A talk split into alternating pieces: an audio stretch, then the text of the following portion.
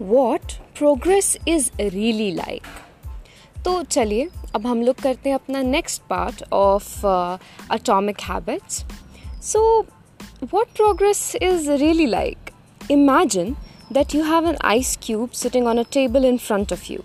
The room is cold and you can see your breath. It is currently 25 degrees. Ever so slowly, the room begins to heat up. 26 degrees, 27 degrees, 28 degrees. The ice cube is still sitting on the table in front of you. 29, 30, 31. Still nothing happens. Then 32 degrees. The ice begins to melt. A 1 degree shift, seemingly no different from the temperature increase before it, has unlocked a huge change. Breakthrough moments are often the result of many previous actions, which build up the potential required to unleash a major change. This pattern shows up everywhere. Cancer spends 80% of the time of its life undetected, then takes over the body in months. Bamboo can barely be seen for the first five years as it builds extensive root systems underground before exploding 90 feet into the air within six weeks. Similarly, habits often appear, to make no difference until you cross a critical threshold and unlock a new level of performance. In the early and middle stages of any quest, there is often a valley of disappointment. You expect to make progress in a linear fashion, and it is frustrating how ineffective changes can seem during the first days, weeks, and even months. It doesn't feel like you're going anywhere. It's a hallmark of any compounding process. The most powerful, most powerful overcomes are delayed. This is one of the core reasons why it is so hard to build habits that last. People make a few small changes, fail to see a tangible result, and then decide to stop. You think, I have been running every day for a month, so why can't I see any change in my body? Once this kind of thinking takes over, it is easy to let good habits fall by the wayside. But in order to make meaningful difference, habits need to persist long enough to break through this plateau, what I call the plateau of latent potential. If you find yourself struggling to build a good habit or break a bad one, it is not because you have lost your ability to improve.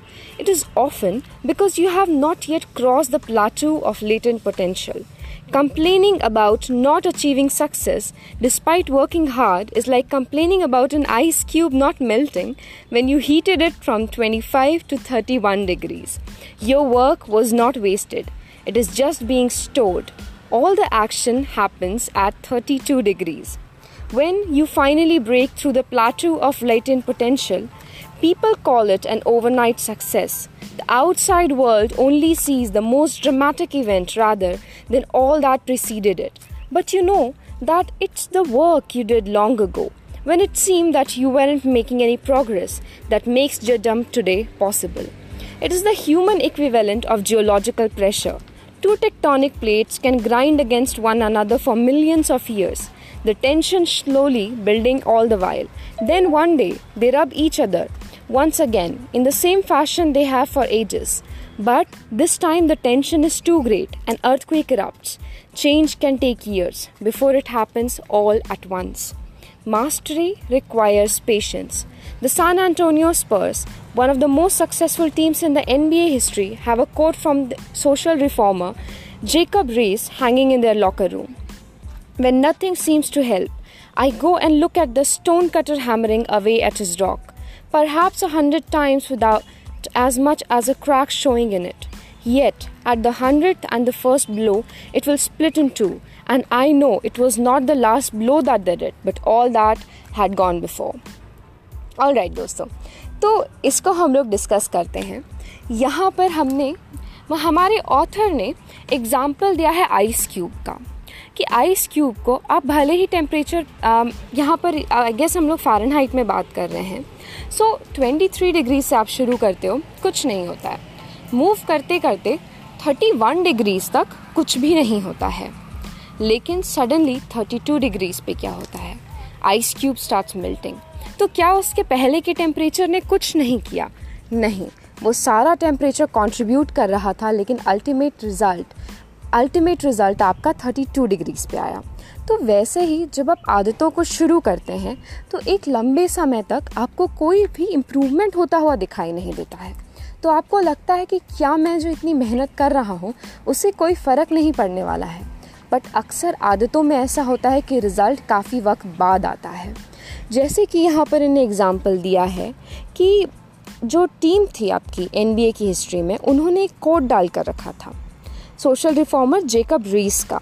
जिन्होंने कहा था कि जब मुझे ऐसा लगता है कि कोई भी चीज़ मेरी मदद नहीं कर रही है तो मैं एक स्टोन कटर जो कि अपने हैमर की मदद से पत्थर को काट रहा होता है, उसे देखने के लिए चला जाता हूँ। मैं देखता हूँ कि वो सौ चोटें मारता है और उनमें से एक भी चोट से कोई फ़र्क नहीं पड़ता। लेकिन अचानक से वो अपनी सौवीं चोट मारता है और जो पत्थर होता है, वो दो टुकड़ों में टूट जाता है। तो मुझे ये पता होता है कि वो सौवीं चोट ने नहीं बल्कि उसके पहले की हर एक चोट ने उसका ऐसा कमाल दिखाया है कि आपका पत्थर दो टुकड़ों में टूट गया। तो दोस्तों, हो सकता है कि आप अपनी जो मेहनत कर रहे हैं, उसका रिज़ल्ट आपको इमीडिएटली ना दिखाई दे। मे बी आपको भी स्टोन कटर की तरह सौ चोटें मारनी पड़े। मे बी आपको सौ कोशिशें करनी पड़े और आपकी एक सौ एकवीं कोशिश के बाद फ़र्क दिखाई दे। मे बी आप पुशअप करना सीखने की कोशिश कर रहे हैं। और हो सकता है कि 20 दिन तक कुछ भी ना हो। आप कोशिश कर रहे हैं, लेकिन आप एक भी पुशअप नहीं मार पा रहे।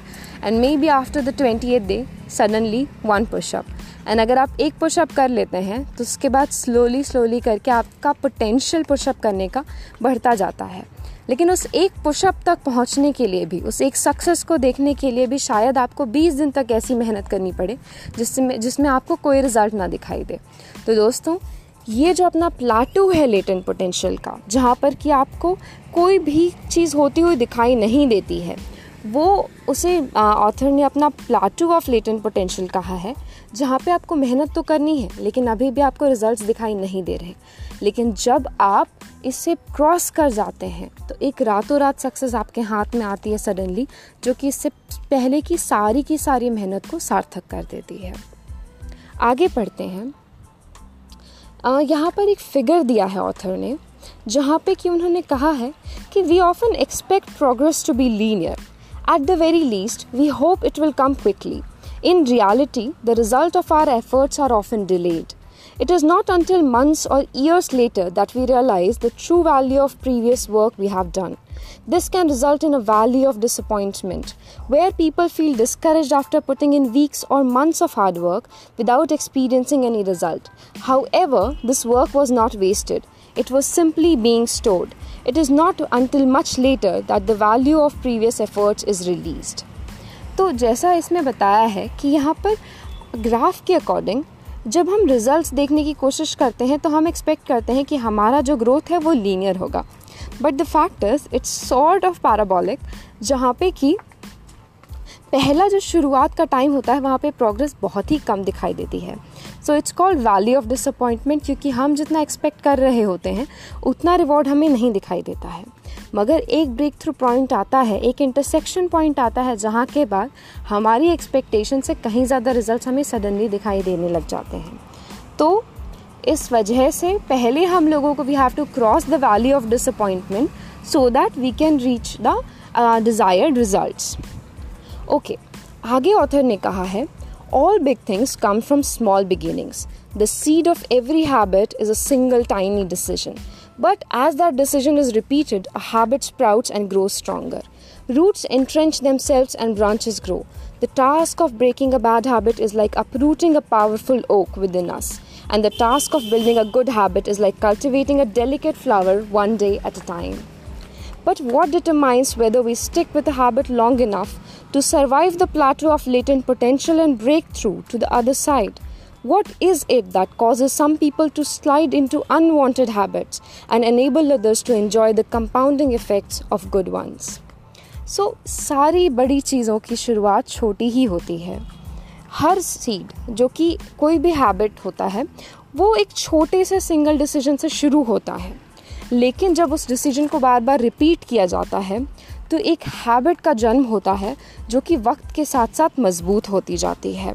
जड़ें पावरफुल होती हैं और ब्रांचेस ग्रो करती हैं।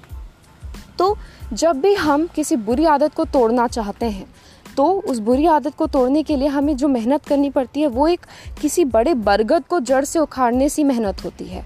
और जब हम एक नई आदत लगाने की कोशिश करते हैं तो हमें एक नाजुक से फूल को उगाना होता है, हर दिन थोड़ा थोड़ा मेहनत करते हुए। अब ये सवाल आता है कि क्या चीज़ डिसाइड करेगी कि हम अपनी आदतों से उतने वक्त तक चिपके रहेंगे या नहीं रहेंगे, ताकि हम प्लाटू ऑफ़ लेटन पोटेंशियल को क्रॉस कर जाएँ और दूसरे साइड जो हमारा जो पॉइंट ऑफ़ डिसअपॉइंटमेंट है वो ख़त्म हो जाए, उस साइड पर पहुँच जाएँ।